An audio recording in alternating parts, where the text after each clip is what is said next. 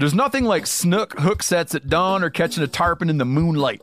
Find your next fishing trip made easy on fishingbooker.com and experience the magic of the Sunshine State or any other destination on your fishing bucket list. Book a blue water adventure in search of sailfish or go snapper fishing with the kids. With over 6,000 captains and trips to choose from, planning your next one just got a whole lot easier. Download the Fishing Booker app on the Google Play or App Store or visit them online at fishingbooker.com to book your trip today. Oh, oh, oh, O'Reilly. You need parts? O'Reilly Auto Parts has parts. Need them fast? We've got fast. No matter what you need, we have thousands of professional parts people doing their part to make sure you have it. Product availability. Just one part that makes O'Reilly stand apart. The professional parts people. Oh, oh, oh, O'Reilly! Auto Parts. I'm sure a lot of you guys remember the old ceremonial hunting tradition of eating the heart out of the first animal you kill. Meat from those organs are among the most nutrient rich foods on the planet. You can get those same benefits your ancestors craved via convenient daily capsules from Heart and Soil. Find out more at heartandsoil.co. And remember, use code MeatEater for 10% off your purchase. Welcome to the Wired to Hunt podcast, your guide to the whitetail woods. Presented by First Light, creating proven, versatile hunting apparel for the stand, saddle, or blind. First Light, go farther, stay longer. And now, your host, Mark Kenyon. Welcome to the Wired to Hunt podcast. I'm your host, Mark Kenyon. This week on the show, I'm joined by Mark Drury's farm managers, Wade Robinson and Perry Batten, to discuss the habitat strategies they employ to create world class whitetail hunts.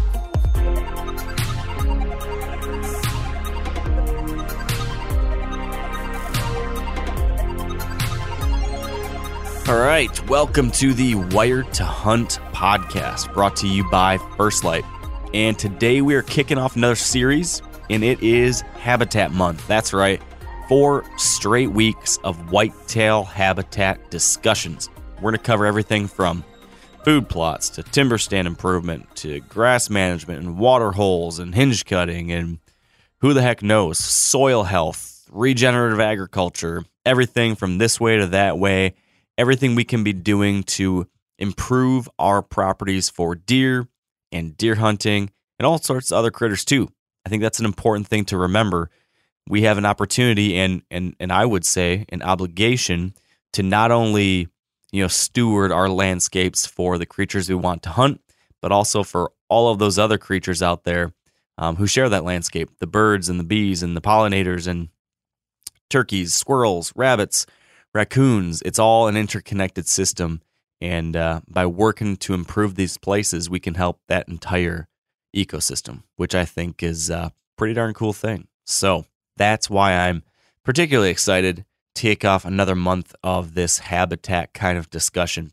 Um, I found myself a lot last season dreaming about, oh man, I wish I could have done this thing, or I wish I'd improved this area. I wish I could have, you know, tweak this food plot in this kind of way, or I wonder what I should do different next year. There's there's been a lot of those kinds of questions, um, as you all know, or at least longtime listeners. Um, you know, I had a had a really fun hunting season last year, re-energized and excited to uh, to do some new things this year. So there's gonna be a lot of work done on my side on a property I have permission on, and then on my family uh, deer camp up north. Hopefully, we'll be doing some work too. So we'll uh, we'll be exploring some of those ideas as we go along. But like I said, it's Habitat Month, and we're kicking things off today with a really great duo of guests. And I'm going to give you a little bit of background on them in a second. But I want to first give you, I'm not going to say homework, but I want to give you some uh, extra reading material. If you want to dive deeper into these different habitat ideas that we're going to discuss today and this month, I wanted to share four different, well, it might be actually five, five different reading recommendations.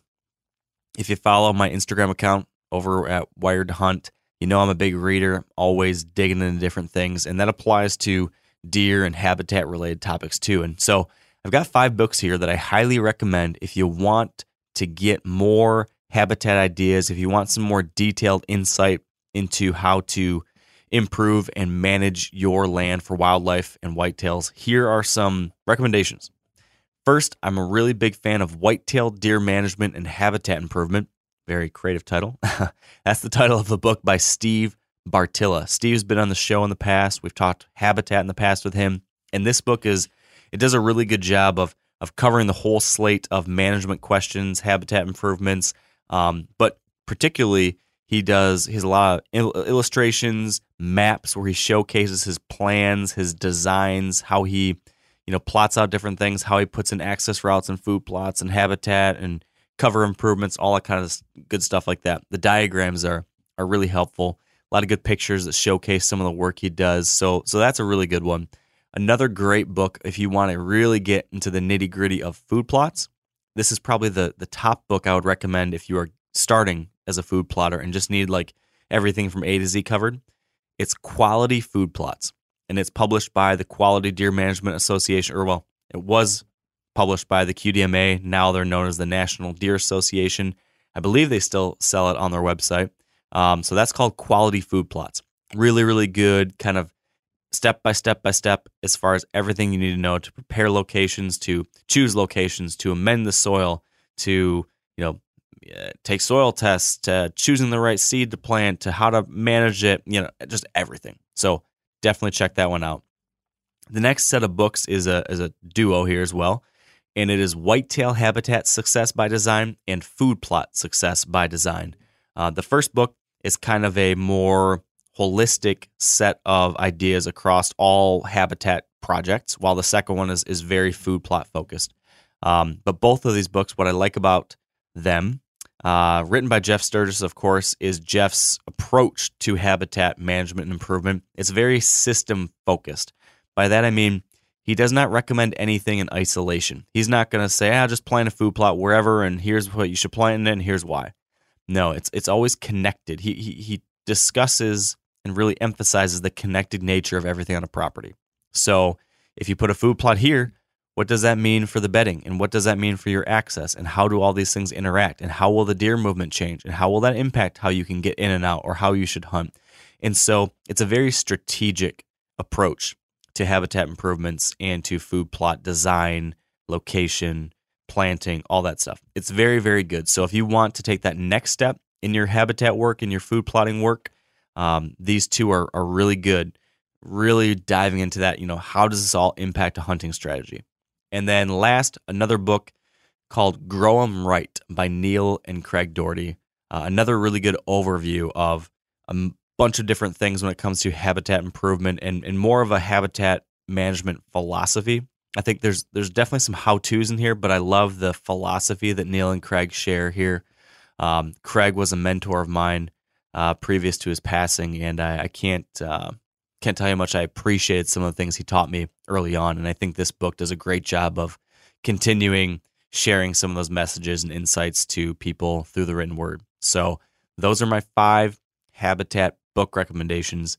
Check them out if you want to further your foundation in this kind of stuff. Uh, so that is a long roundabout way of getting to our main kind of topic of discussion, which is how Mark Drury has such amazing whitetail hunting properties. How does he get these amazing deer year after year after year? How does he keep so many deer in these areas? How does he have so many quality hunts? How does he manage these places so darn well, so consistently? That's our topic of discussion.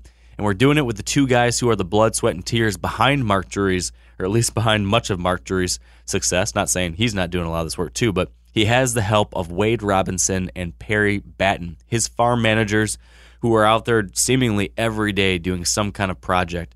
And my goal today was to get a behind the scenes look at just what they're doing, how they're doing it, what the strategies are that they're employing, you know, how they think about food plot design, food plot location, what they plant, where they plant it, how they plant it, how they deal with drought, um, what are the little tweaks and tiny details that they focus on that most people don't?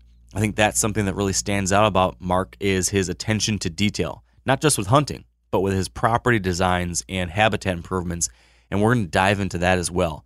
There's some some really interesting things there that uh, that Wade and Perry share. So that's the game plan. Wade and Perry are, good guys, smart guys, hard workers, and uh, they really know how to do this work and do it well. That's why I was so excited to have them on the show. And that's the game plan for today's episode. So, without any further ado, let's listen to Wade Robinson and Perry Batten, and then I will definitely recommend you guys check out everything the guys over the Drury Outdoors team are doing on their Deercast app, their YouTube channel. It's all great stuff. So, without further ado, Wade and Perry. All right, with me now on the line, I've got Mark Drury's terrible twosome of Wade Robinson and Perry Batten. Guys, thank you for being here. Absolutely. Thank you for having us. Yes, sir. No problem. I uh, I'm glad we're finally getting to chat. I've talked to Mark a lot over the years and have been there to HQ and hung out, but I've yet to get to bump into you guys. So I'm glad we're finally finally connecting and and talking about something that I know that all three of us really love. And this time of year, I think it's top of all of our minds, which is uh, which is habitat work, which is working the ground, growing, you know, wildlife and, and making for some cool memories out there. So so I got to start with a quick question for you both. Right now, you know, as we're getting into like late winter, maybe you'd call this. Are you resting and recouping it all or do you feel like you're revving up already into like the busy season already because you can see like 19,000 different things already on your to-do list to prepare for next year how, how do you feel right now uh, on that you know you know going into this time of year we we just finished up uh, missouri ended january 15th and uh, this is a time that if we we're going to take a, a little week vacation or a long weekend, this is the time to do it. But um, like I say, the the work definitely doesn't slow down. We, uh, you know, this morning we were already putting out uh, Anilogics and trying to keep the deer healthy, bringing in bringing them into next year. So, yeah, and I mean, we certainly have a little bit shorter days, kind of due to the season and you know, hot, cold. If the ground's not frozen, we can't do some of the things we want to do. And then, like tonight, Wade and I are going to go coyote hunting, so it'll be a long night, long hours, if you will. It's something we enjoy, but you know, we certainly have some shorter days now that the season's over, but but we don't shut down. Yeah. Yeah. And I guess that's part of the beauty of it, right? It's it's fun stuff all year round. A lot of work, but you like doing it. Um, so here, exactly, we finish up and uh, just to start over again. yeah. So so here's something I want to kind of kick things off with a little bit, and that's you know the fact that there's so many folks that have watched the product of what you guys do, right? I mean, mm-hmm. people have watched Mark's and your guys' hunts on TV and YouTube for years. They've seen all these, you know, beautiful looking places. They've seen these big old deer. They've they've seen the hunts. And I think a lot of folks make assumptions based on that. I think a lot of folks kind of know, oh, this is how it goes, or this is what they must be doing, or this is how it is. Um, I mean, I mean, think even maybe for you guys yourselves before you started working for Mark, I imagine you had an idea of, you know, what it was that was going on behind the scenes. So my question for you is, if you had to kind of put yourselves in the listener's shoes right now, and if you were just an average guy listening to this podcast, making assumptions about, you know, how things go when it comes to creating the kind of hunting that you guys have and that Mark has, what's one assumption that you think people make that is wrong? What's one thing we, that we should just like get off the table right now that's that's wrong that a lot of people think is true? Uh, either one of you can. Well, can we've never we, we've never stepped foot one in a high fence. Yep. Um, that's probably one of the biggest things. And and another thing is is our property sizes. Everybody thinks that we're hunting these thousand acre farms, you know, five thousand acre farms, and uh, that's definitely not the case. Granted, I started probably 12 years ago, and in in the earlier years we had some bigger farms right around that thousand acre mark. Um, but here over the last five years, we've made a huge trans transition into a smaller satellite farms type approach. And uh, biggest biggest acreage consecutive farm we have currently is 417 acres. Yeah. Wow. So I mean, which is a which is a big farm, but I mean we're we're also hunting 40 acre farms, 50 acre farms, and a ton of 80 acre farms. Yeah, you know, that a lot of 80s, some 120s, couple 40s um, across both states, Iowa and Missouri. But Yeah, definitely the high fence comment and that we have, you know, 5,000 acres that's manicured like someone's yard to hunt is a is a false statement. So yeah, but I mean, and and the hours and and work that, like you just said, the hours and work that myself, Perry, Mark, uh, Terry, Forrest, you know, we all put into these farms is what they're seeing in that, you know, 30 minute episode on TV. Uh, you don't get to see that the hours, days, blood, sweat, tears that go in into into this these farms. Yeah, everybody just sees the 30 minute 30 minute episode on TV or YouTube and think these guys got it great. Well, it looks so not easy. Great. I mean, yeah, yeah, exactly. I mean, this morning our work truck, the starter was clicking, so that was, you know, just right off the bat, you know, some Monday morning. It's not Monday, but uh, just simple things like that can make your day go south real quick. So yeah. Uh, speaking of Monday mornings, I saw a meme uh, today that made me chuckle. It said, uh, "Mondays are a stick that looks like a shed." and I thought, "Yep." you see that stick up there, and you go running after, like, ah, shit, that's not a shed. Um. Exactly. anyways, to uh, to that to that one main assumption about the farm size, I think that's really interesting. What you were saying, Wade, about this transition you guys made. What was that? What was the thought mm-hmm. process about that? What what led to Mark wanting to switch from the big farms to the bunch of small pieces and satellite kind of approach? Yeah, so my uh, very first year, 2012, I started in the summer, and Mark was so excited. Uh, we had all these great deer on on camera in uh, you know June, July, and then all of a sudden August hit, and bam, EHD hit one of the hardest years other than 2008 it hit really hard but in 2012 it hit so hard and literally wiped out we had you know a couple different bigger farms uh you know it just wiped out the whole population of bucks basically i mean we had some some nice bucks to still chase but it wiped out 80% 80% of our deer so um you know mark was kind of talking to different guys and stuff and um you know this guy's farm over here, five miles, didn't even get touched with the HD. They never found a dead, dead deer one. So Mark's thinking is like, man, we gotta, we gotta, you know, broaden our our spectrum here. We got to get out of these big farms because if EHD hits, it wipes out your whole year or your whole, you know, five years. Next yeah. five years is is tough. Um, so he went to the the more satellite type approach because EHD is so spotty. Um, it allows you to get hit over here and not ruin you know, the next five years to come.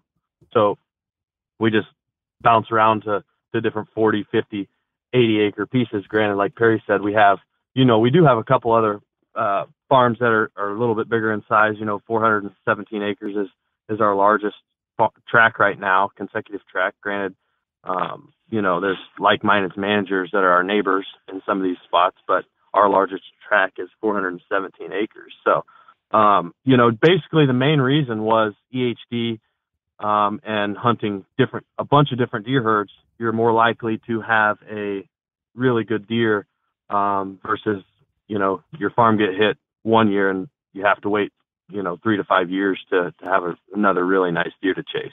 Mm. And so far, man, it's uh, it's definitely been been paying off. So outside of just the EHD kind of risk mitigation, what about how you know has has it panned out the way you guys thought from uh you know being able to still hunt and hold big deer side of things because the the the risk a lot of times people worry about with these small properties is that you just don't have as much influence over what deer make it through your age structure all that kind of stuff. Have you guys have you seen like is the satellite approach harder or is it easier because you have so many other um, options and you can you know check this farm this farm this farm? Well, I mean, I would say that I mean it's definitely harder to raise and grow a big deer. Granted, we've done it. Um, we've had deer that you know I have those deer that stay on those smaller parcels and and just don't leave. Um, but uh, you know, I, I think it it can be a little harder in that regards. But you just have to find the right farm, the right small farm, and make it as good as possible. Have food, have cover, and uh, you know that's the main thing is is have you know you have these smaller farms, but make that smaller farm the best possible farm it can be is the main For you sure. know main thing. Yeah, I would I would add to that also is you know we have a little bit of risk factor when it comes to all of our smaller farms because we have to deal with more neighbors.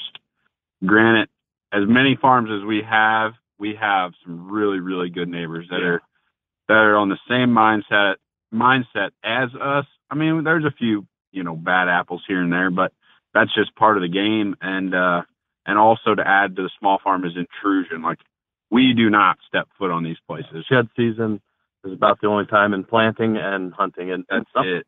and some of them, you know, we'll we'll hunt only once, Yeah. twice a year.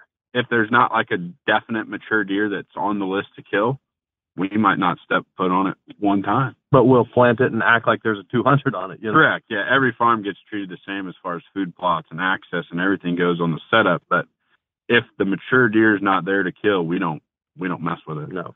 Let them grow. Yeah. You you mentioned Wade. I think it was you who said that a big part of it is is getting the right small farm. What have you guys found so Yeah. far when it comes to identifying like a small farm that can actually perform, you know, at a higher level, that can hunt bigger or hold, you know, more deer? Have you guys kind of fine tuned what it takes to find that right small farm yet? Um, yeah. I mean, again, the, the the number one part of that is is due diligence on the on the neighbors and and what they're killing and Yeah. and what you know what they're willing to pass. Um, that is, I would say, ninety percent of it because if they're shooting every two and three year old buck that you know walks by them, I mean, you're you know you're you're shooting for the moon at that Yeah. point. Neighbors. So neighbors is probably number one. Um, due diligence on that, and then you know obviously you want a, a good ratio between between cover and and open ground so that you could plant food and, and hold deer, um, or have a lot of cover around you and plant, you know, have a lot of cover on the neighbors and and plant your big food on your open ground. So, I mean, there's we have different farms with that we have different tactics on. Um, both. yeah, I mean, we have a, a 50 acre lease that's uh, uh, all open tillable, but it butts up to about 1500 acre block of timber. Well, obviously there's acorns and stuff in the timber, but you know we plant a big food plot, and uh, early and late season, you know, like taking candy from a baby. They all, you know, on a on a wide open tillable field, you know, we'll see 70, 80, 100 deer a night. You know, you just main goal is, is to plant food and have make them want to be on that property. Yeah. Yeah. The neighbors in that country he's talking about are pretty good too, though. Yeah, They, uh, everyone over there kind of wants to shoot big deer, and and uh, late season and early season we do we do well there because we always got food. So So, so Yeah, with that, and that is a lot of go ahead. that is a lo- a big thing that a lot of people overlook. They're like, why do you guys have all the deer? Why are you seeing 50, 70, you know, 80 deer a night? Well, you know, we got food. Like people think that, you know, that these deer are just going to come out to a, a cut field. Yeah, they, they will if that's all that they got around, um, you know, because there's residual and stuff out there. Um, but you might see if there's eight deer, you might see 12 deer. there's a standing field next by, they're going to that one. Yeah. You know, yeah. especially with these, well, not so harsh the past couple years, but harsher winters Yeah. here in southern Iowa, northern Missouri. You know, you get snow on as standing food, you'll have all the deer.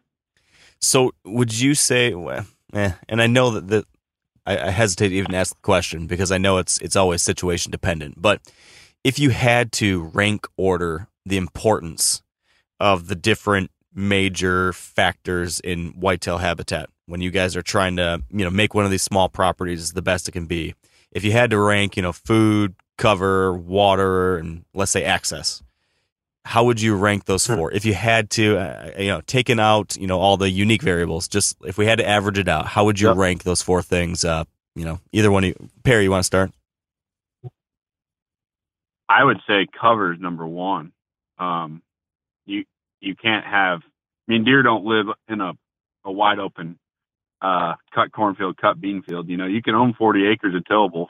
If there's no cover around it, you have no wildlife. So I, I would say that was number one, and uh, I think access for me would be number two, and then food being number three. I think that'd be the top for me. Um, interesting because honestly, you can have the best looking farm on in the United States, but if your access is horrible, you, you might as well just chalk it up as a loss because you're going to blow them and spook them every time you try to go to it. Yeah. What do you think, Wade? Uh, I agree with Perry. Um, you know, I would obviously, like Perry said, the cover if you, they're not going to go bed in a wide open corn or bean field. Um, you know, so I mean, yeah, it's hard to argue the cover, but access has always been number one for me. Just like Perry said, if you have bad access, you you're going to blow the deer out that you're supposedly hunting before you even see them. And 95% of the time, you don't even know that you did it. You know, they won't even let you know. They'll just you just won't have a good sit. You won't see any deer. You'll get skunked. So access is, in my opinion, number one uh, in any type of hunting. You gotta you gotta be able to get in there without them knowing that you're there, and then um, obviously uh, cover for them to stay in and, and food. I mean, if you don't have no food, particularly late, they are not gonna come by you very Yeah. very regularly. So, Yep. and then obviously water's great during the rut, but you know we we started doing some water holes uh, over the last couple of years, and uh, you know this past fall we've had uh, probably one, two, three, three different bucks uh, that were mature that uh, you know we could have killed over water. Um, you know, we Almost killed one on on a water hole. yeah, almost Yeah. killed one um, on a water hole. So um, I don't. The only reason I didn't rank water high is because you know you can run a track hoe, you can hire somebody, you can put water where you want. Really, um, you know, we've taken fields that are flat food plot. You know, get a track hoe in there and dig you dig you a water hole, kind of design the setup. You know, might take a little bit little bit of time to get some rain and fill it up, but I mean, you can get water where you want. Really, Yeah, and most of these farms have, in Iowa particularly, you know, it's so hilly and ditchy. You know, there's water about anywhere. yeah. you know, I small mean, they, creeks, they can small ponds. they can get their water about anywhere, so it's not as a big of a factor um, for us here in in Iowa and Missouri. Yeah. Uh, No, I guess here's a slightly different way to look at that same kind of topic. Um, if you've got, let's say, just like a, an average piece of dirt that's got some cover, it's got some openings, it's got a stream or a pond or something, so there's a little bit of everything on it. Um, what have you found to be, you know, if you had to pick like the most impactful project? If there was, you know, if I told you, hey, you can only make, you can only work on one project this year. and It's going to be your only improvement you're allowed to make on this average piece of ground that has some openings, it's got some food, it's got some cover, it's, it's already got a little bit of everything, but nothing's great. And you had the opportunity to do one Yep. big project. You know, my, my assumption, I jumped to assuming you would put in some awesome food source. Am I right on that? Or is there something else that you would actually find to be more Yeah. impactful? yeah. Abs- absolutely. I, you know, food plot architecture um, would definitely be number one. Make you know, make them come within bow range. Yeah, and make it as large as feasible to your population on the place and uh, feasible to hunt. Yeah, and then plan to your position. Yeah.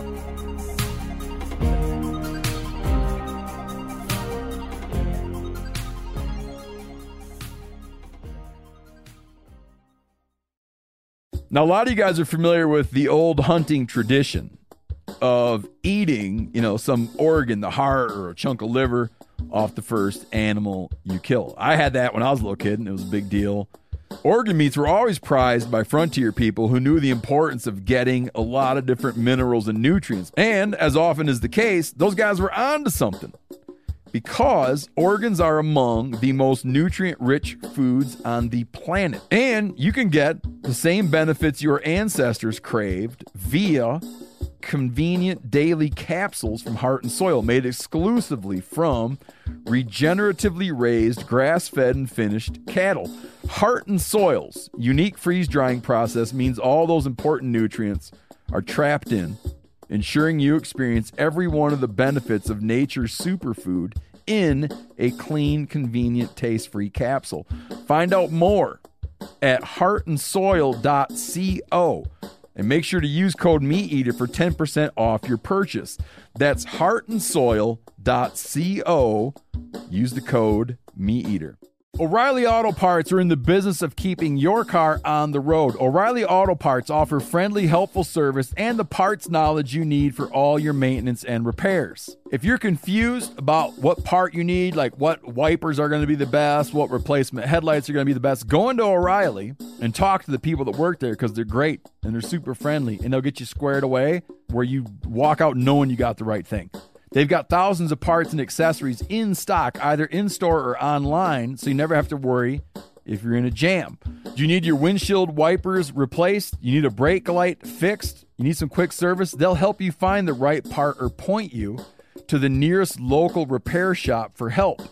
The professional parts people at O'Reilly Auto Parts are your one stop shop for all things auto do it yourself and you can find what you need in store or online. Stop by O'Reilly Auto Parts today or visit us at o'reillyauto.com slash meat eater. That's o'reillyauto.com slash meat eater. There's nothing like snook hook sets at dawn or catching a tarpon in the moonlight. Find your next fishing trip made easy on fishingbooker.com and experience the magic of the Sunshine State or any other destination on your fishing bucket list. Book a blue water adventure in search of sailfish or go snapper fishing with the kids. With over 6,000 captains and trips to choose from, planning your next one just got a whole lot easier. Download the Fishing Booker app on the Google Play or App Store or visit them online at fishingbooker.com to book your trip today.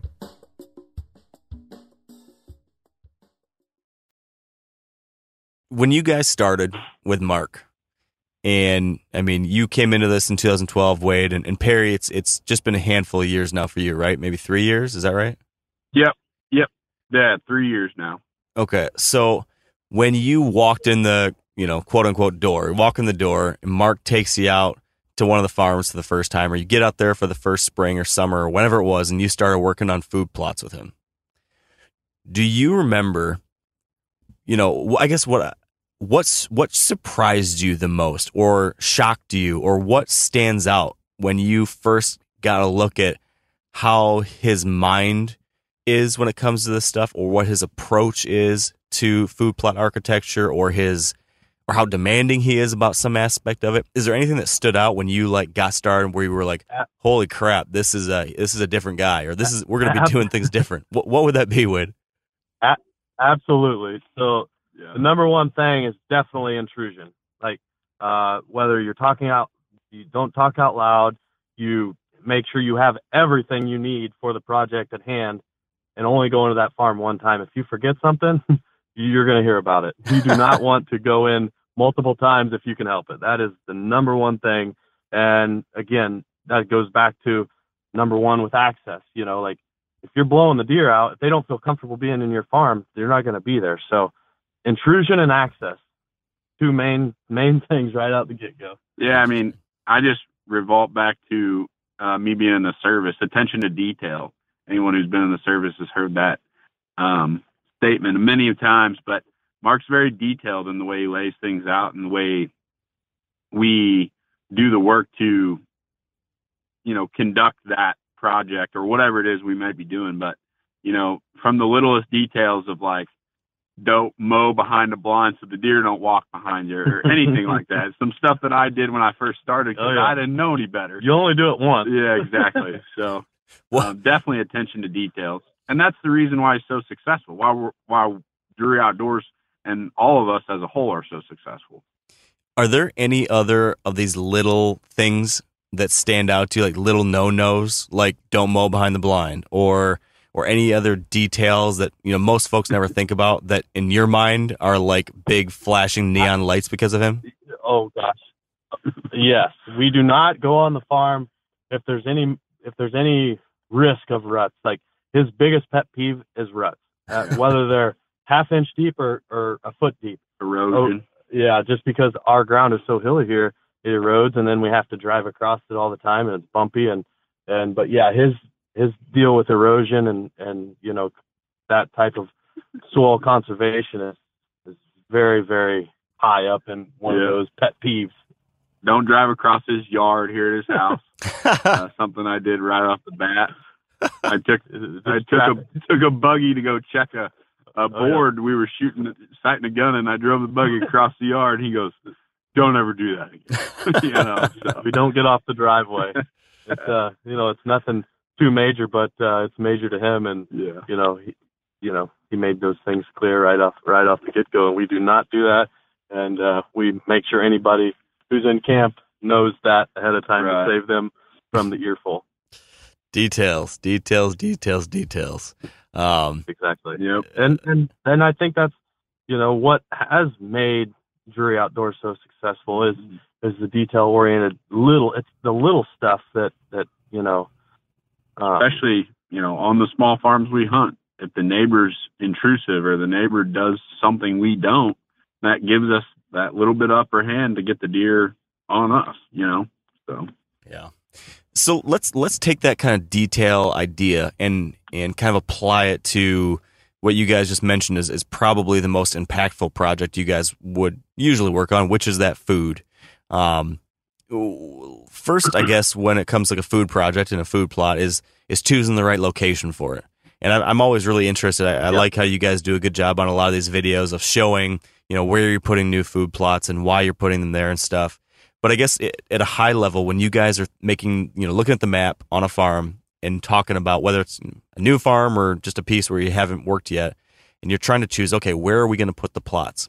Can you can you guys walk me through, you know, what those most important criteria are to you when you're thinking through, all right, this is where we need to put it, or this is the easy spot to put one, but no, we can't do it because of X and Y.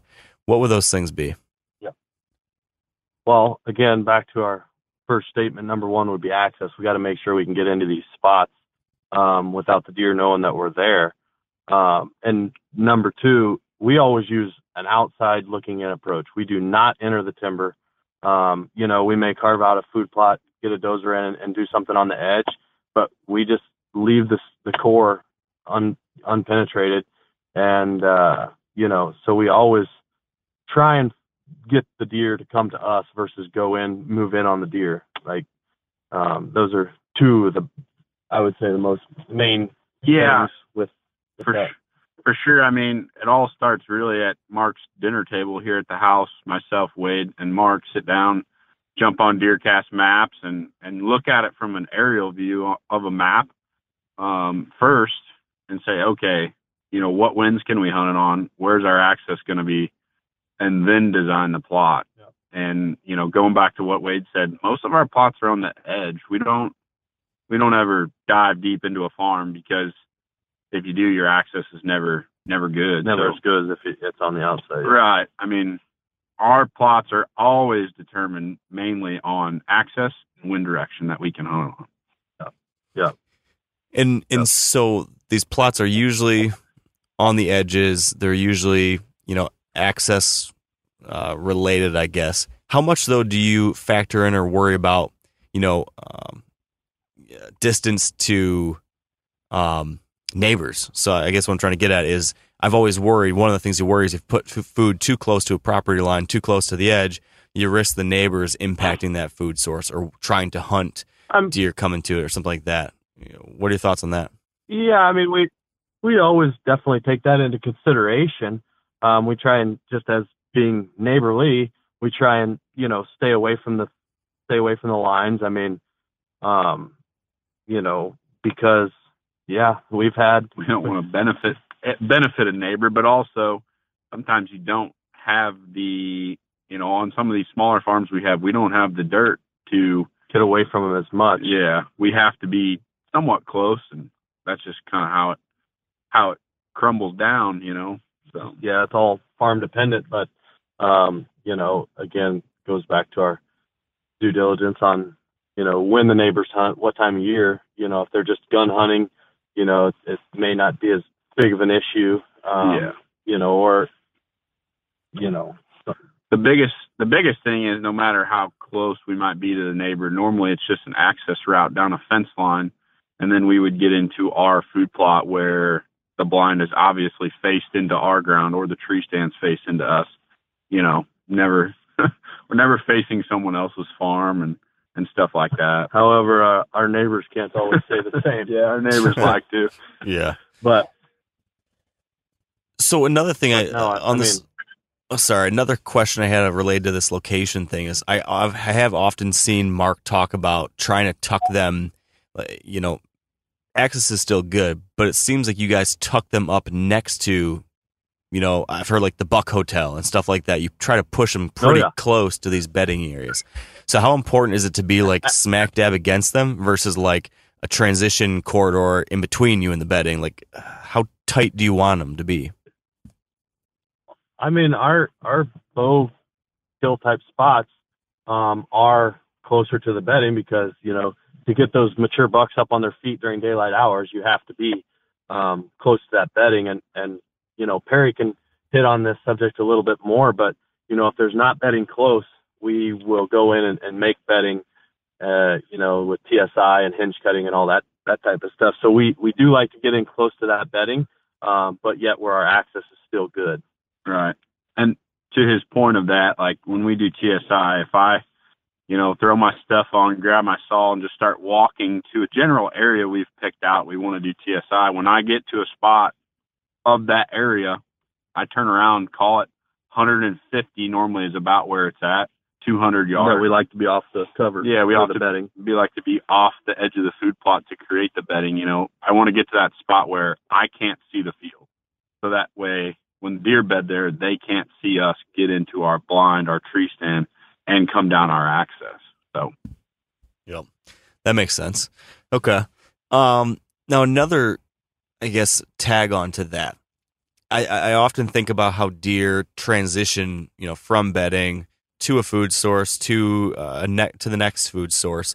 You know, how often are you placing food plots in such a way to be like a transition food source versus like the final destination big food source? Like are you on most of these properties do you try to have both or just one or the other or is it never big destination food sources now it's always little transitions like talk to me a little bit about that Yeah. So, um, you know, almost on all of our farms, I would say that we have both. Um, you know, like I was talking about earlier, we just plant to our position. I mean, one of our farms, um, you know, what is it, 16 acres of, of ag field that we got? yeah, we got 16 acres in this bottom field and we direct the, the deer right past us with walking strips um, you know that walking strips radish fields um, out in the middle of these giant grain destination fields so yeah i mean some way shape or form you know we're, we're hunting these transition areas to get them within bow range and granted we back off whenever we have a, a gun in our hands but yeah. Tip, I mean, typically, even on small farms, like say we've got, say we got three acres, like at like at uh where Mark killed this year over there in the west stuff, uh, 50 acre farm or 48, I think. But you know, we have about three, two and a half, three acres to work with. We have a green field that's half acre directly in front of the blind, and then uh, are surrounding it on the rest of the field we have standing beans. So kind of a, a dual edged sword there. You know, you can hunt it bow season early on the green, and then you know gun comes and you got a 120 yard shot and some standing bean field. That uh, we try to keep the deer, you know, destination there and tran you know they're transitioning to both green and grain. And then obviously some filter and go out to bigger grain fields, but typically it's very dark and uh, legal light has has expired by then. So and a lot of these plot, spots where we're back off of the food or back off of the cover rather um, you know we'll go in and, and we'll make walking strips uh, to help guide them into our green field like from the you know the edge of the timber because again we we hunt a lot of blinds that's another thing that we get a lot of uh, you know a headache over everybody hates that we're in blinds but all these spots you know we wouldn't be you know if we were sitting in a tree on the edge of the timber you would hell you would stop half your movement because your wind would have to be either blowing over the food or blowing over the cover right. um, versus getting off the the backside of that that food plot and blowing it over you know a safe spot. So you know sometimes we have to you know walk them all the way through that field to get to our within bow range at a radish field or or a clover field right in front of the blind. You know, and be standing beans or standing corn elsewhere. So so speaking of that, then like these big fields versus the smaller fields, and how you get them to come past a bow spot. I've seen like this example you described where you do this kind of green and grain combo where you've got that green tight for the Mhm. bow shot, and then you know they can filter out to the larger bean field or whatever. Um, uh, when it comes to size of these food sources, what's the what's the minimum and maximum size for these food plots that you guys have found to make it effective? Uh, and are there some spots where you're like, man, we're going to put a huge food source in, and we know this will never be a great bow spot because it's too big, and so you just kind of set up his gun? Or does every single food plot you guys put in has to be like, okay, here's the bow setup, and here's the unique thing we're going to do with the design or the you know walking strips, and then here's the the gun option. it it seems like every one of our food plots has a bow setup. You know, like Yeah. we, whenever we, like Perry was saying earlier, whenever we sit down, look over DeerCast maps, um, you know, we figure out exactly where we need to be to be able to intercept them going to the big food, what we need to do, whether it be plant or, uh, you know, drive lanes through the beans or, or what it may be. We always seem to have a bow spot.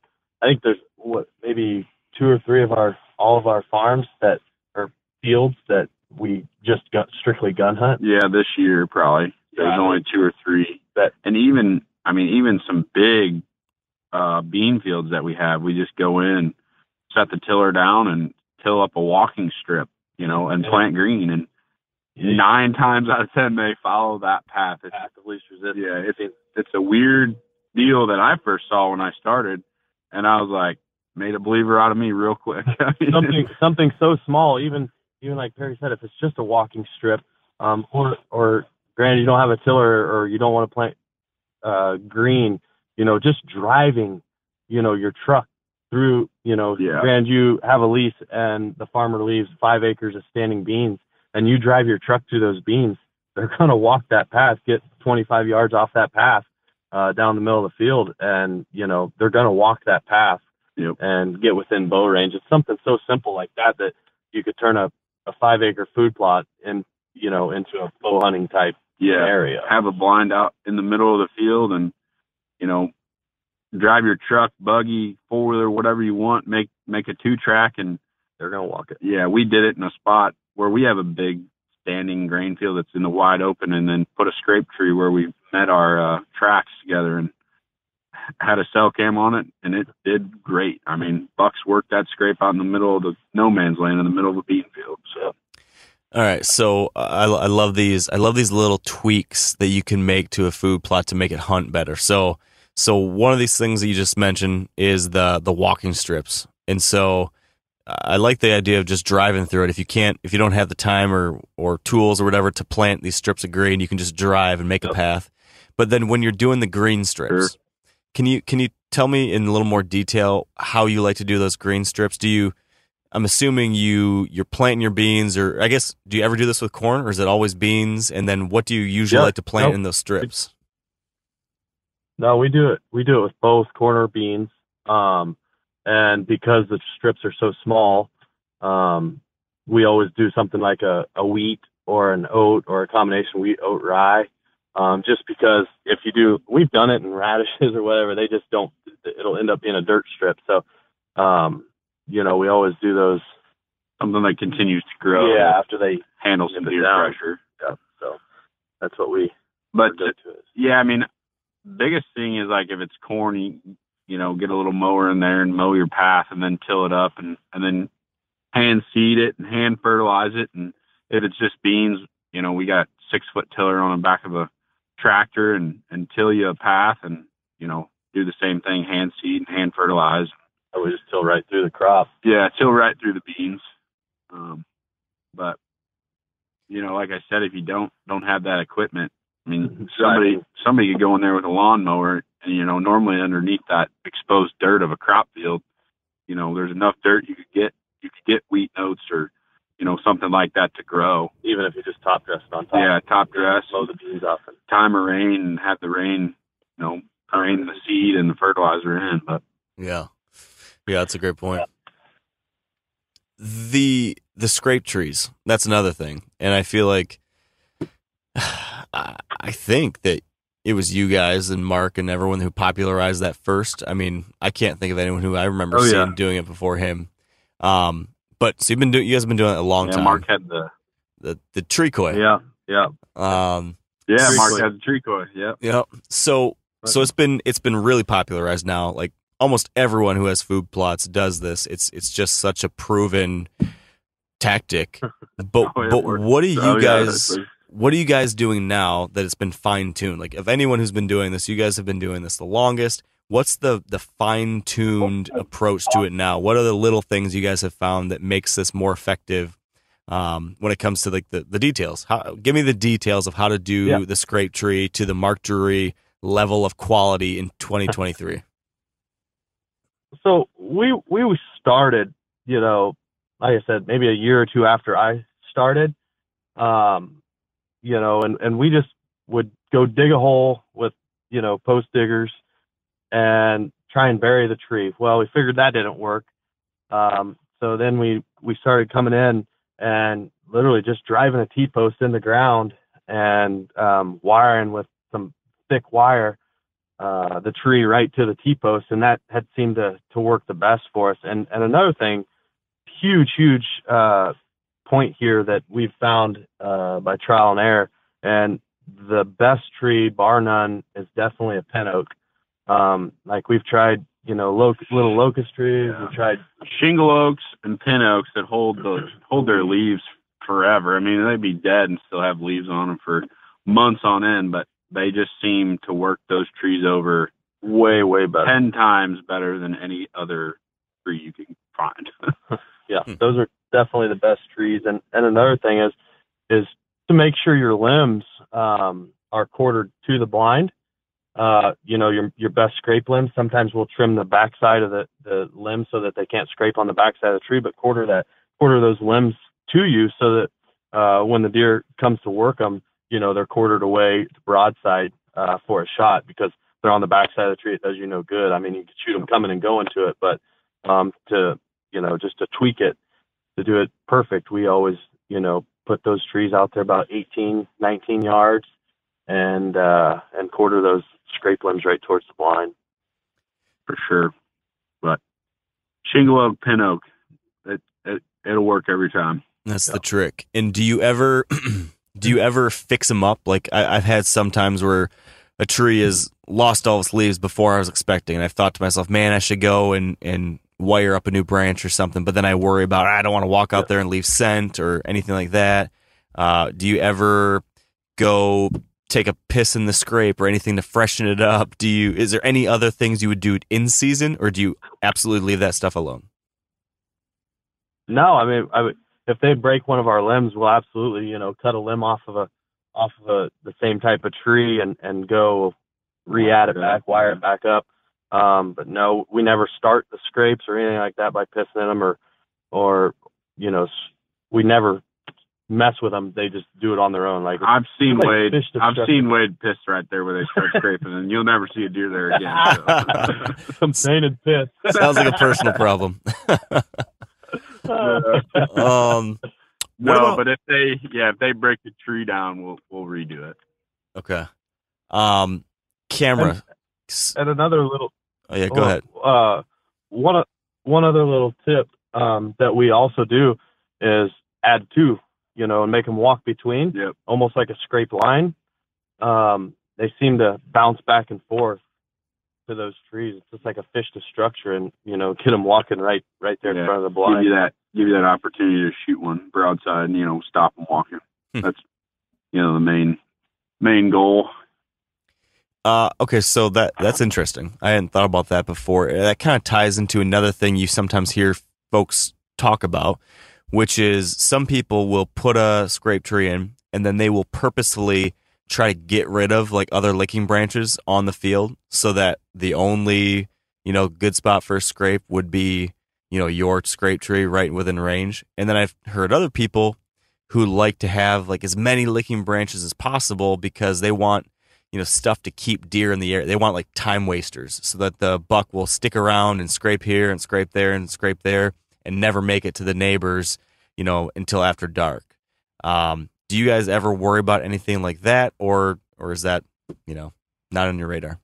No, I mean that's that's pretty uh, deep, I guess. Um, but no, I mean we don't we don't go cutting any other scrape limbs down or anything like that. Like kind of like you said, like I think it's it's better because whenever a buck's you know on that that scrape run, you just he'll hit them all. And they seem to they seem to hit the scrape trees Whenever they're in that and mood. yeah, and the natural on the tree line. That they'll hit twenty in a row if they got them there. You know. Yeah. no, we've never went and cut them down. So I was going to ask then about your camera setup on the scrape trees. Now those have been premier, you know, photo ops for for you guys over the years.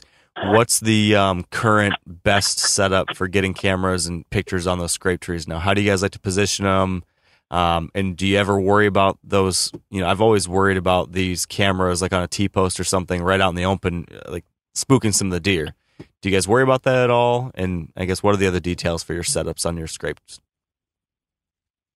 No, I mean we've never really worried about that. It's kind of like blinds on our farms. They're just like basically trees because all these deer have grown up walking past them. I mean, I would say over sixty percent of our our cameras are out in the middle. Yeah. You know, on T post and and Yeah. no, they have no no fear of them or we've never seen that. Um, you know, the only thing we've ever had them get very weary on has been cell cameras. I don't know if it's a click or or what it what it may be, but um, we've we've tried. Or uh, but but then again, like that's only a very rare occasion. But other than that, um, we haven't really ever had any issues. Right. Normally, our cameras are on a T post out in the food plot, and the scrape tree is main framed. You know, main in the center of the frame, and then we try to position them to where if it's triggered, if a buck's there or a deer in general's there, you can see what else is out in the field. You know, get a background shot. Also, you know, kind of two for one, if you will. Yep. And then another another key thing when setting up cameras, a lot of people don't don't realize, and uh, Yeah. is is facing it uh, not not west, not southwest, and try and avoid even south, um, just because when that deer movement time is, it seems like uh, Get a lot of sun sun, pictures. yeah, you just get them blown out or or backlit, and you just can't really tell what it is. So avoid that southwest sun in the evenings, and and uh, so if you can face it north or or southeast, um, or any northerly is ideal. Yeah. Um, because again, it just you can mess up pictures in a hurry, Yeah. And and we always try and like to also be on the uphill side, kind of pointing downward versus it looking up a hill. Most of the time, it, it gives you that backlit view. So we always try and, if you're on a hill, face it on the downhill, face it downhill. It seems to definitely help get those better quality pictures. Yeah. Yeah. You can add one of you can add one of Mark's pet peeves as a sunlit back photo on a trail camera that me and Wade put out. He, he's not happy about that. Oh, and the thing is, is we don't. The thing is, we don't check those trail cameras very often now that uh, we got cells. So uh, you know, you let it sit there for a month or so, and and all the photos are backlit. Yeah, that uh, yeah. doesn't make a happy boss. You Got to be aware of where you're at. yeah, Yeah. details, details, details. Yes. So so back to the the food plot architecture side of things. So we've talked about the scrape trees will help you get shots. We've talked about the walking strips. Um, what about actual shapes and designs of the plots? Um, I, I've talked or I've heard Mark talk about in the past about planting to the location. I think he will say sometimes he'll like pick a tree and then like design a plot around it. Um, can you talk through some of the design choices now? You know, it seems like a lot of guys will just make a big square or a big circle or something, Mhm. but I see you guys sometimes doing horseshoes and different things like that. Um, what are some of those best designs you guys have found? Um, you know, one of the best and one that we have the most success on is that horseshoe shape. Um, and again, planting to, to your position, obviously we try and put our blind, you know, at, at the top end of the horseshoe. And, uh, you know, we have a plot or a boomerang horseshoe, all the same, but we have a more of a radish type plot for, you know, bow season. They seem to like the radishes more during bow season. We'll plant that, you know, right up close to the blind, and uh, and then out on the ends we'll have you know winter bulbous sugar beets or or clover or you know Standing beans. standing beans. Yeah. So the horseshoe is is one of our favorites just because they have to almost walk the whole plot to see what's on the other side. You know, so or they'll be right in front of you where they can see down both sides. It just seems like a they move through that type of plot better just because they're you know so curious and they want to get to that point where they can see everything that's in the field. Yeah. Are there any others that you've been using lately or that have worked well, or is that now like your the number one? Um, you know, another really good one that that we like to do if we're just I mean, we do a lot of green fields. Um the main another main shape that we do in that is just like a football field. So like basically if they step into your green green plot you're gonna get a shot. So fifty yards across, fifty yards either way. And uh seems to be about the right size that they won't eat it out.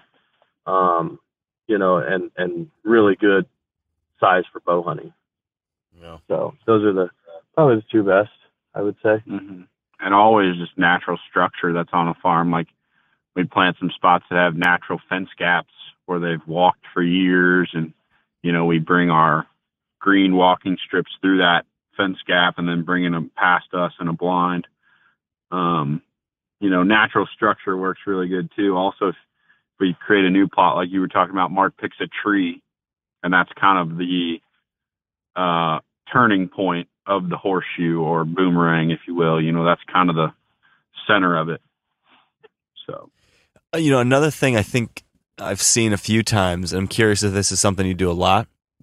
I've seen in some of these plots that are more of like rectangular ish, I've seen what looks like you guys are almost building a wall or laying blowdowns in a wall kind of right near where your blind or tree stand is, and then leaving a gap though. So there's basically like if you imagine you have a rectangle, and then if your blind is at the 50 yard line in the middle of the field, I've seen some plots where then on the opposite side from your 50, you'll have like a, a wall of trees that goes halfway across that pinches down the movement across that plot to really close to your blinder stand. Am I seeing that? Did you guys make those or are those just some, you know, coincidental natural structure that I'm seeing in some of these plots? No, we always we always use that type of stuff. Um, you know, I mean, we put it on on the same side as our blind as well, just again for access coming and going, um, because going is just as important as coming. Um, so you could slide down behind that wall of, you know, trees that you may have taken out of that plot when you built it, and uh, you know, not affect the deer that are on the plot. You just build it up high enough and, and slide in, slide out without the deer even knowing you're coming. And like what you were saying, the ones that are across the field, um, same thing, just as a basically just to pinch them down. You know, deer pretty uh, easy to guide. They they like the path of least resistance, so they're going to walk around the end of that and, and push them right in closer to bow range. Yep. Um, I'm, I'm, I'm recall another. These are like all the little weird things I've noticed over the years, but something that I heard, maybe it was you, Wade, talk about, or someone talked about one point was thinking about where food plots will shade first, and that d- that sometimes impacting how you plant or where you position things. Can you can you uh, explain that a little bit? Because that's something I've never thought about before. Yeah, absolutely. So, um, if you watch a field, those deer that come out early, they always go to that shade. I don't know if it's, you know, I I know why it is. It's because they feel more secure there, um, in that darker part of the field. Early season, it's cooler. Um, so yeah, they'll definitely, uh, go to that shaded side of the field first.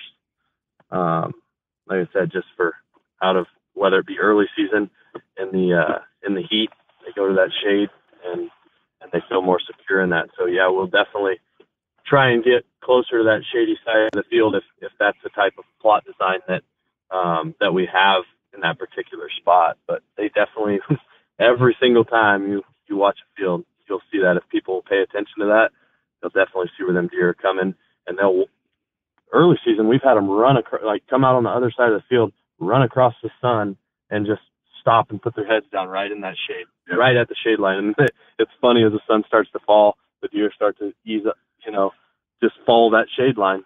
They'll be right on it. for sure, especially early season. Yeah, early still season. warm. Is the main main time for that. It's interesting. Um,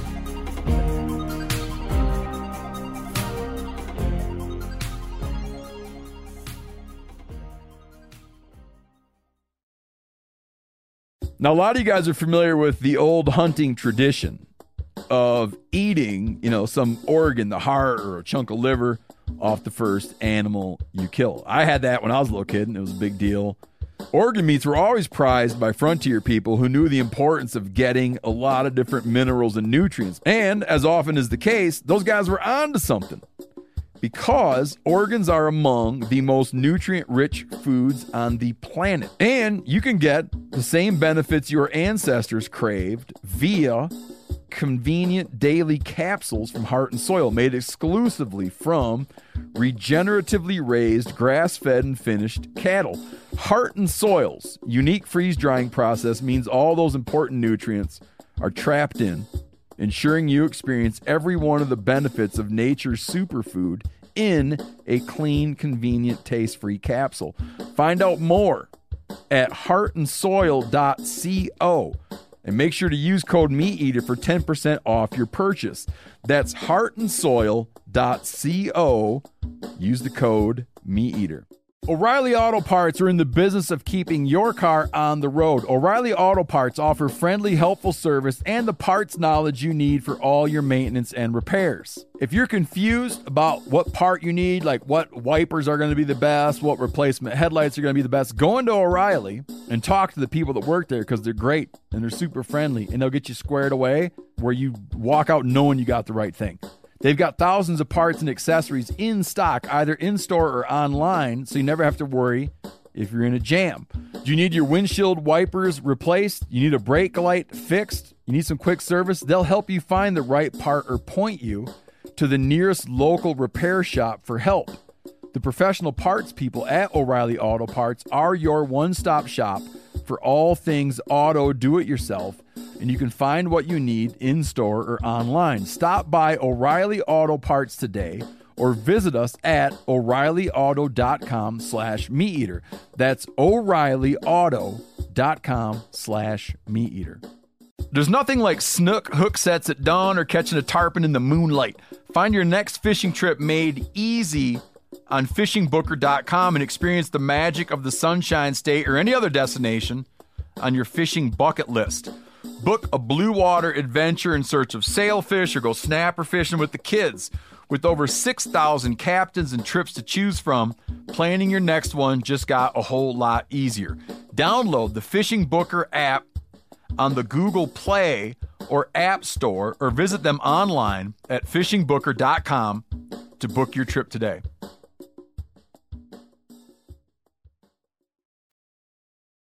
You, mentioned the uh, when I asked you about the downtree walls and stuff like that.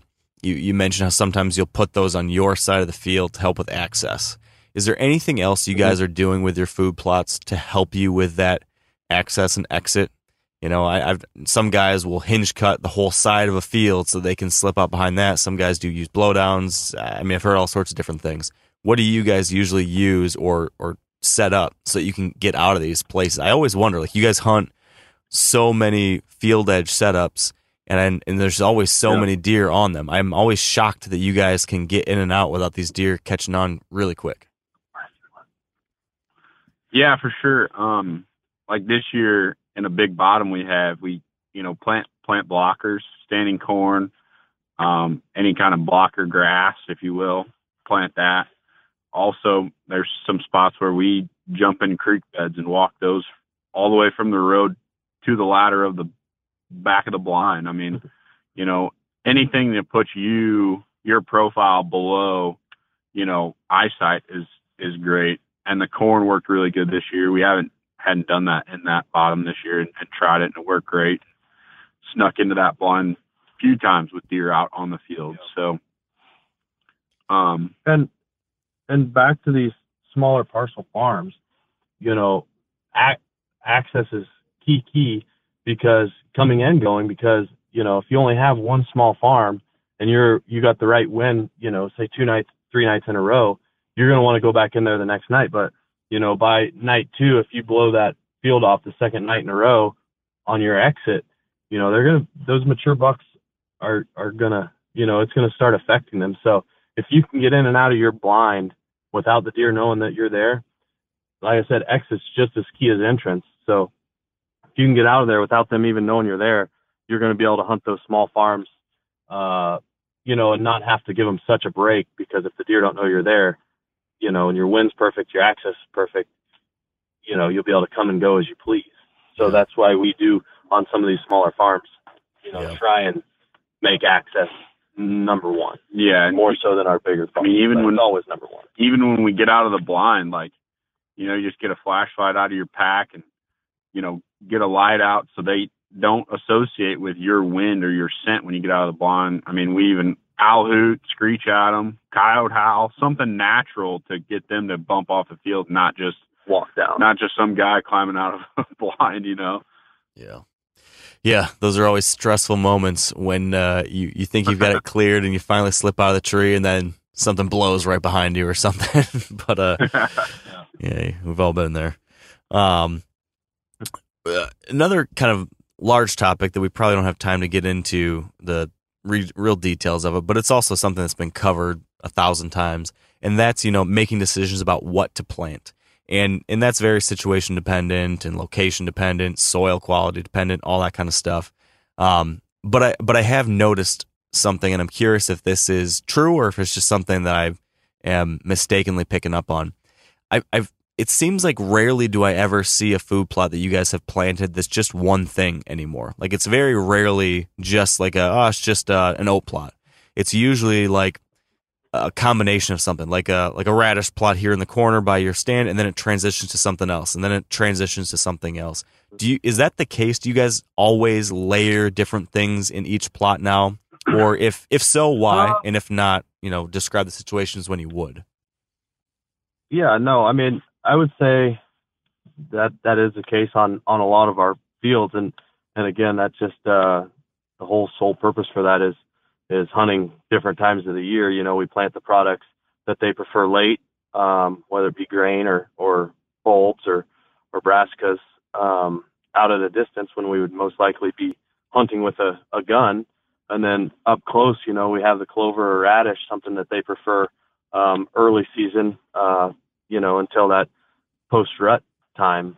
You know, it seems like uh, they really prefer those earlier. So we just plant basically on on time of year that we're trying to hunt that particular field. If there's a particular target there, um, when we want to try and target him based on uh, history with him, when he shows up, uh, so on and so forth. So it just kind of determine what deer we're targeting, um, and then we almost sometimes will even plant for a particular deer of what he had preferred the year before, when he showed up, when we think we could kill him, um, stuff like that.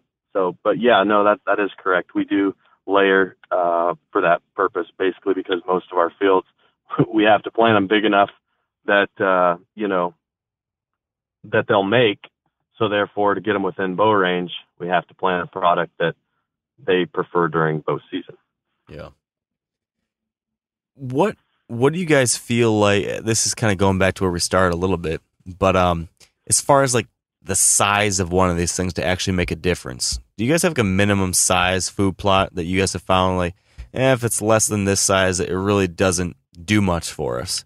Um is that is that a thing in your mind or or will you do a half acre food plot if it's in the right place because it's it's still got some power at that size?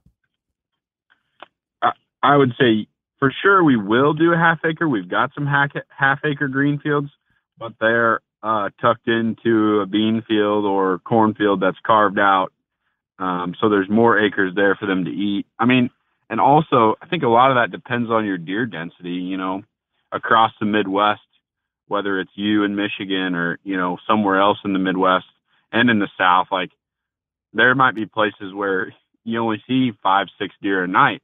Where up here, uh, there's so much habitat and the deer density is so high, we have to make that food plot mean something to them, not only from a drawing standpoint to draw them in, to get them to come feed there, but also, yeah, sustainable that they're going to be able to feed on it for a month, two months, you know. in a lot of these places you see 20, 30 deer. So you got to have got to have some acres to sustain those mouths. Yeah. That or or just something that that regrows, re, regenerates, like Correct. clover or wheat, rye. Yeah. you know that type of of grain. Uh, especially the walking strips. Like they're so small and they work so good. Yeah. That's why we always go with, you know, winter grass or, you know, wheat rye, something something that keeps growing even though they nip it off. Yeah. Uh, Okay, so last food question, which is related to a challenge I know you guys felt this year. A lot of people felt this year. I did, um, and over a lot of recent years, which is drought. You know, planting a food plot in August, and then you know the rain that was supposed to come doesn't come, and you get a failure of some kind. What have you guys learned over these recent years as far as dealing with that, and how can you recover? Uh, you know, I used to think like I plant something, a drought came, and it it was really crappy, and then I was kind of like, ah, well, I'm doomed. Um, and I've been trying later plantings and subsequent second or third seedings and different stuff like that. What have you guys found has helped you deal with that situation best? Well, we'll say, we'll say that uh, all of our green fields were doomed this year. We plant, I think every single green field we went across, we replanted it three times. Um, you know, obviously the the last planting did the best, and and sometimes the second planting did all right. Um, but you know, we uh we have a, a trailer with a 1650 gallon water tank on it that uh you know we again we target key bucks and uh plots that we're wanting to try and kill them on and uh, we'll go in, we'll fence off those plots, and we'll water it. One of our uh, one of our best fields this year, we fenced it off right after it was planted. Didn't even let it get up, and Perry, mostly Perry, uh, watered it. You know, he he'd put an inch of rain on it once a week, and uh, it turned out to be one of our our uh, best plots. And an inch an inch of rain across an acre, uh, what is it, hundred and some thousand gallons. I think. Uh, well, that's total. I had like astronomical amount. Yeah, I I watered four or five key plots this summer during the drought, and I had over 140,000 gallons of water put down. I believe is is a rounded number. It was it was in that 140 150,000 What range. we, what we watered this year. It was Wow. it was insane, and And I so, mean, about eight takes about eight takes a day. Um, I would do, and we have a 1,600 gallon tank that's bolted to a trailer with a pump. So Six, roughly sixteen thousand. yeah, about 16,000 gallons a day, and I did that for a few weeks. Isn't that crazy? get 'em going. It's crazy how much work that is to do manually, and Mother Nature just does it so easily on its own. Oh. one one hour could save a week worth of work. You know. it's crazy. But yeah, I mean, we we talk about that all the time. Of of how I was like, dang it, one one half inch rain would would save us a week's worth of work of solid work. You know, solid watering. Yeah. Jeez. Um, that's wild. And so how how did that pay off for you guys? Did those four or five key food plots end up being worth it? Uh, yeah, absolutely. Yeah, I mean, we dirt, definitely had some fresh green to hunt over. Um, I don't know. But most, most all of our third planting stuff was heck, we planted all the way into October. Um, the first part of October, I think we were planting wheat, wheat and oats, and we got those October rains, and it actually did all right. But that was our saving grace, that third planting that we we went in and drilled. But uh, but yeah, those those ones that he watered um, were definitely key spots because there was zero green anywhere. Wow. So we did have some key spots to to hunt, but it, it's hard to to grab all of them. You just have to pick your key one key plots and and uh, focus on those. That's all you can do. So so back to that third planting. Would you guys say that, you know, doing that late September or early October planting of some kind of cereal grain, you know, sounds like that was still worth it. You got enough growth out of it that it actually helped and the the late the late activity didn't hurt you too much? Um, no, I mean it, it definitely definitely helped us for um, you know as mild as this as this um, winter was. You know they always come back to green really really heavy right after the rut, and uh, those were some of our best plots with those you know wheat and oat cereal grain plots uh, that we planted in late September, early October. So yeah, I mean it definitely definitely made a huge change because again there was no green anywhere else. No one else could get any green to grow um, because again they would give up after about the second planting Um, you know, so it did. Yeah. It definitely did pay off. But we went over those fields so many times, countless Yeah. hours, um, all you know, all for this season. And again, that stuff. Those weeks worth of watering, you know, just nonstop watering for eight, ten hours a day. Um, you know, those three times across those fields. That's the things that a lot of people don't see and scratch their head when we're succeeding. Um, you know, it's just the the man hours that we put to to to make everything go around. You know, Yeah. Yeah, that's that's definitely an And it investment circle. for sure. Um, so uh, I want to talk to you, Perry, about a specialty of yours. Um, shifting gears here a little bit, since we've I've I've somehow sucked an hour of your time already just talking about food. Um, you guys both talked about how You can- important cover is, and uh, and cover is you know something sometimes that you're naturally blessed with on a property, and sometimes you have to create it. Um, when it comes to creating new bedding cover or putting it in the places you want, you mentioned something really interesting, which is that you go out there with a chainsaw and you're gonna, you know, walk into the timber until you know you're at least 100, 150 yards away from that food, so you can, you know, access without spooking deer off the bedding. Um, can you can you share any other specific detail type things you're thinking about when you go and try to create these bedding or better cover pockets with the chainsaw? What are some of the other things that you're thinking about when you're out there doing it? Whether it's the locations, the size of these patches that you're cutting, um, any other decisions you're making out there? Yeah, for sure. I mean, Mark doesn't want his entire timber looking like a deadfall, um, you know, with underbrush everywhere. So we kind of pocket it. We make, you know, we make little homes for the deer, if you will. Um, you get that distance that we talked about earlier. You get to that spot and you look around. And uh, in Mark's timber, I pretty much cut everything except uh, oaks and walnuts. That that's uh, cleared by him. I, I mean, I'm not going to say that everybody needs to do that, but uh, we pretty much take every tree we don't want besides those two species, and uh, we make a, you know, whether it's an 80 by 80 yard or 50 by 50 yard uh, shape or area, and we we drop all the trees in that area. We might not drop them all. We might ring some just to have some dead stands and to get the sunlight to the floor and we do this in areas that we, you know, on the 50, 50 acre piece where Mark killed his big deer this year, um, it was wide open timber, a lot, a lot of hickories, younger 18 inch type hickories that, and, and, and a few oaks scattered in and out of there, but mainly hickories, which have very little, um, you know, food and wildlife spec- specifies for deer at least um, values. So went in there and did some pretty extensive TSI in, in a big area, about 150, 200 yards from that plot.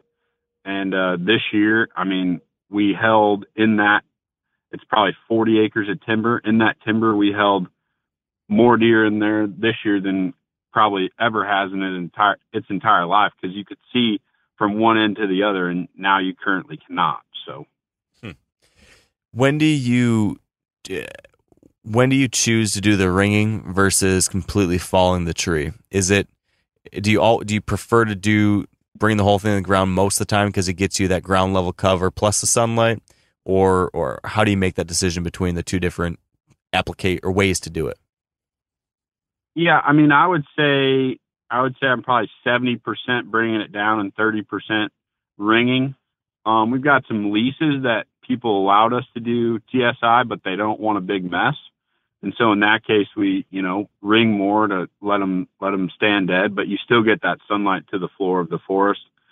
Um, if I'm creating, you know, if it's a smaller farm where say I'm creating an 80 by 80 uh, pocket of TSI, I'm going to bring a lot down because in that small pocket of timber, you're going to want as much floor cover as possible.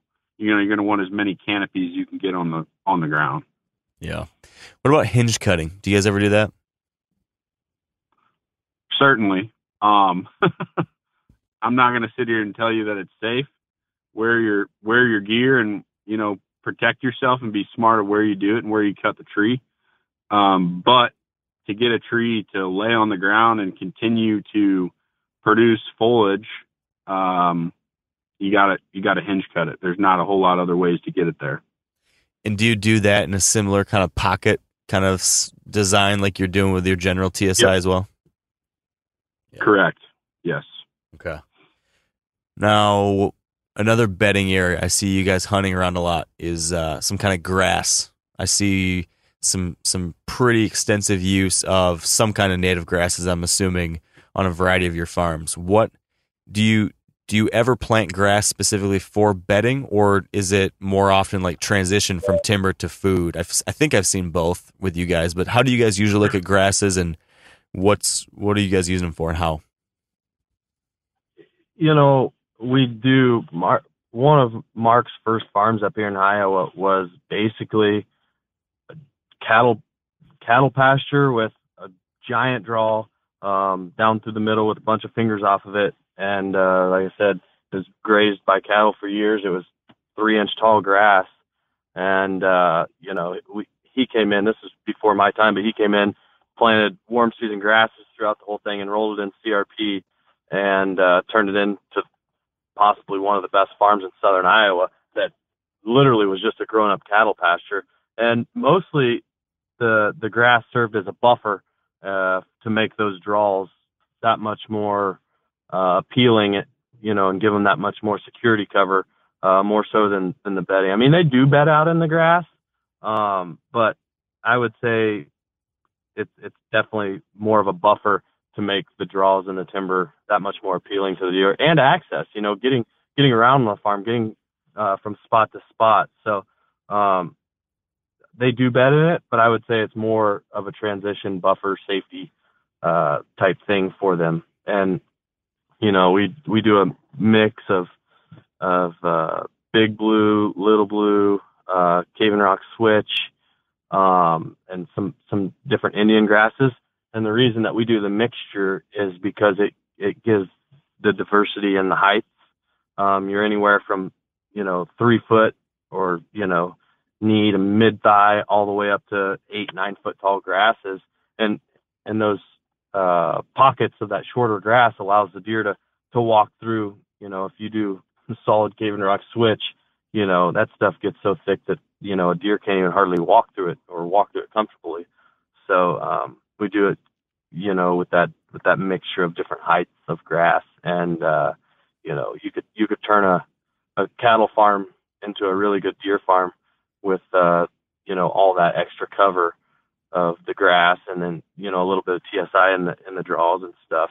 Um, but yeah, it's it's more of a buffer on our stuff than uh, than it is for actual bedding. I would okay. say. Okay. Is there anything else you guys are doing when it comes to that cover side of the equation? Any other tricks up your sleeve or projects that you work on many years that that help on that side of things outside of grasses and doing some TSI? Mm, no, not, not off the top of my head. You think anything? I, I mean, those are the two the two main things that we we do to improve improve cover.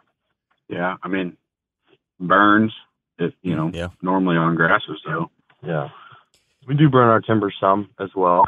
Um, yeah, especially you have to watch your your TSI areas because you'll burn all your your cover there. So you kind of got to go around and and you know make fire lines stuff around your TSI so that doesn't burn up. But we'll run a fire through our, our timber and, and bring on that new growth. And, and uh, you know, particularly right after, you know, the spring, the springtime, right after we do ring a bunch of trees and uh, open up that soil so that sunlight from those trees that are rung can uh, shine through it and it turn it into a jungle. Wow. So, what would be, you know, if you if you were to set off on your own, let's say you guys are now both you've got a little nest egg from all your hard work, you've got a little money, you bought your own little farm, and you somehow have enough time to do your own work for a little bit. But Mark says you can't use any of my equipment. you can't you can't use my big water tank, you can't take my tractor, you know, man up boys and do it on your own, figure it out. And so now you're on a tight budget and you've got limited equipment and your first farm is a little 40 acre piece or something and you yep. you know you had to get started with with a little bit more limited resources and stuff like that What would be one thing you've learned from all your time here with Mark? What's one project or one thing you've learned that you would try to apply on a budget to improve your first farm? I don't know if something comes to mind, but if you you know if it's if it's a food plot you're going to plant, how do you think you can do it on a budget with with limited equipment? If instead you're like, man, I'm going to do this other kind of project, you know, how could you do something on tight time, tight budget in a small place? Um, what would that one thing that comes to mind for you first, Perry, be? I was gonna let Wade go first, but I, but I can tell you mine. Okay. Um, I, I mean, I kind of, I kind of got this. My dad and I have 80 acres together in northern Missouri. Um, we don't, we don't have a lot of money to do much of anything really, but uh, this year I'm gonna frost seed almost three and a half acres of clover, and uh, I bought a hundred dollar box blind and redid it. So I got a box blind, and I'm gonna have a huge clover field. So there we go. um, that's that's me really. I I don't have a big green food source. You're gonna have a lot of deer that use it. I mean, clover is one of the cheapest, easiest food plots you can do, and I mean the palatability is amazing. We've killed a lot of deer on clover, and uh, cheap box blind hold a little bit of scent in, you know, get that upper hand on them. But that would be mine is is a clover field and a and a good box blind. I like it. What about you, Wade? Yeah, I was kind of gonna go down the same path uh, as Perry uh, in the fact of you know putting in you know hopefully you have a little bit of cover on that farm already that you can improve by you know most everybody owns a chainsaw a little bit of TSI to thicken it up and, and hold deer and then uh, you know go in with a mower you know your lawnmower and uh, mow it all mow down an area for a little food plot and uh, you know then go in and, and burn that that area off. And then you know if you don't have a drill or, or anything like that you could you know burn it and then top dress your clover and, and maybe roll it in with a cultipacker. You could go rent you know behind a four wheeler or a truck even and uh but clovers like perry was saying is just so palatable to them it's really easy to get to grow because it's such a small seed and uh it's, pretty low maintenance overall you know you could take your your house lawnmower and, and mow the weeds out of it. You could spray it with a backpack sprayer, and uh, it, it, it keeps regenerating. So you don't have to have a, a giant food plot. You know, you could have a you know a half acre food plot and and be able to hand spray it or four wheeler spray it, and uh, not need all the equipment. But you know, clovers, like I said, is pretty pretty easy to grow and fairly cheap and, and easy to maintain and keeps growing year after year. So I mean, if you just frost seed it in you know February every year and uh, keep the grass and weeds off it with spray, you'll have a food plot there every year with low maintenance and, and low cost. Yeah. So, I mean, plant food and TSI would be the two things that about anybody could do. Even if you go to your, you know, a little rental place, they can about rent you a pull behind disc if you want to do that, or, you know, it's not that expensive to to rent stuff. You don't have to own everything, but you can definitely rent stuff that you know you, you could even pull one of those behind your truck. Everybody has a truck, so um, you know just small things like that is, is easy to do with just house household stuff. I mean, Yeah. heck, whenever I was a whenever I was in high school, uh, my grandpa he owned a 80 acre farm, and uh, my dad and I were out there with with rakes and weed eaters, and we were you know raking. I mean, it wasn't a big plot at all, but we got uh, we got a green field to grow by you know TSI and you know some of that uh, timber where the light would get down into it. We were right on the edge of the timber uh, because he had a crop field, so we had to go right on the edge of the timber, and we went in and uh, wrung those trees where the light would get down to the plot, and uh, weeded all the weeds that grew in the timber and raked all the leaves out of there and, and got that seed down and raked it all in. It was a lot of handwork, but we had a small little green field to, to hunt over, so it could be done. Um, you know, it, it takes a little time and a little bit of effort, and uh, but you could have have a little plot to to hunt over for sure. But definitely, food always helps. Yep. Hard to argue with that. So I want to I want to let you guys go so you can uh, get your stuff together and get ready to go coyote hunting tonight. But uh, one last question, which is that I'm curious as you look forward to this new year, and I'm sure you guys have already been thinking about this. I got to believe that Mark's already staying up late at night, not sleeping, thinking about the one buck or the two big bucks or whatever deer he's hoping and praying will survive and make it to next year. I, I'm wondering if you have a buck like that in mind already. What do you think the most important habitat project is going to be for you guys in 2023 to help you kill whatever that one or two or whatever these target bucks are that you're really hoping are going to blow and, and survive next year? Is there one project that comes to mind that you guys are thinking like, man, there's probably buck A and there's this little food plot that I know we got to fix up? Or is there anything that you guys can think of off the top of your minds that you know you're really going to have to nail this year? You know, the main thing is all of our stuff is pretty dialed. I mean, we haven't really gotten any new farms over the last couple of years, so everything's pretty dialed in from that standpoint. So, I mean, the main thing that we got to focus on is just making sure we have good food plots. We get them in with the timely rain. We make sure they're prepped perfect. Um, you know, just so we have the food that we need to uh, sustain us all year to to be able to kill that deer. I mean, that's our number one thing. Like I said, uh, we've got everything pretty well dialed from the point of like Im- Yeah. improvements. I mean, Yeah, we just picked up a a new 120 acre lease. Um, it's kind of a uh, it'll be a project farm, if you will. We got clearance from the CRP program to do, you know, big grain field, big green field, and it's kind of out away from uh, some huge cover. I mean, there's some good cover on it, but it'll be interesting to see what bucks we hold from summer to winter because we don't have a pile of cover. We got some, so it'll be a nice project farm. I think we're going to dial it up real nice, and I look forward to to seeing what it produces. Nice.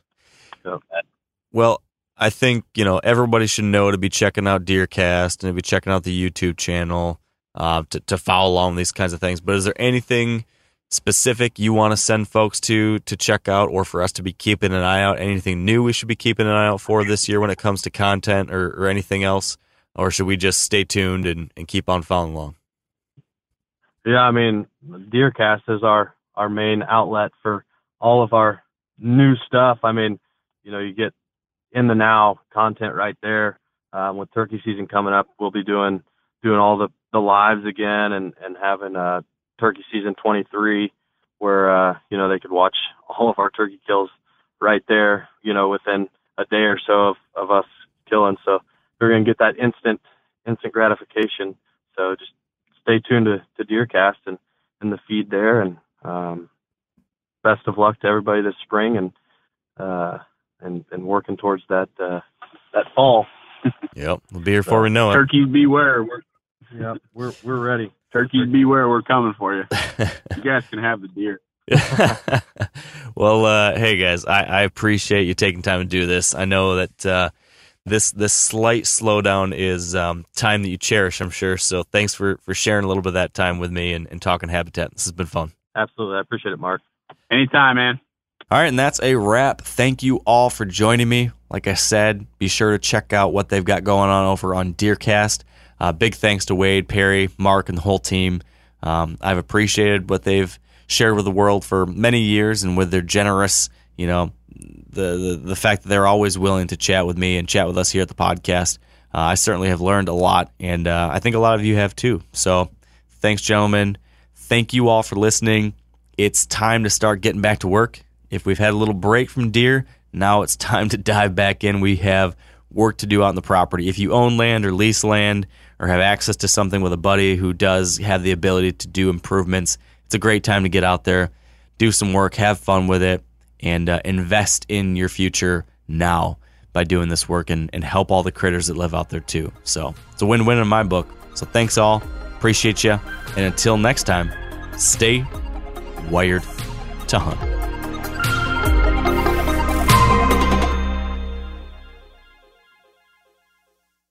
I'm sure a lot of you guys remember the old ceremonial hunting tradition of eating the heart out of the first animal you kill.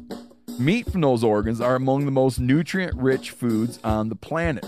You can get those same benefits your ancestors craved via convenient daily capsules from Heart and Soil. Find out more at heartandsoil.co. And remember, use code MeatEater for 10% off your purchase. You ever get that feeling the walls closing in, the concrete jungle suffocating you? You crave some wide open spaces, the chance to connect with nature, maybe in a spot all your own. Well, head over to land.com. They've got ranches, forests, mountains, streams, you name it. Search by acreage. You can search by location. You can search by the kind of hunting and fishing you're dreaming of. Land.com. It is where the adventure begins.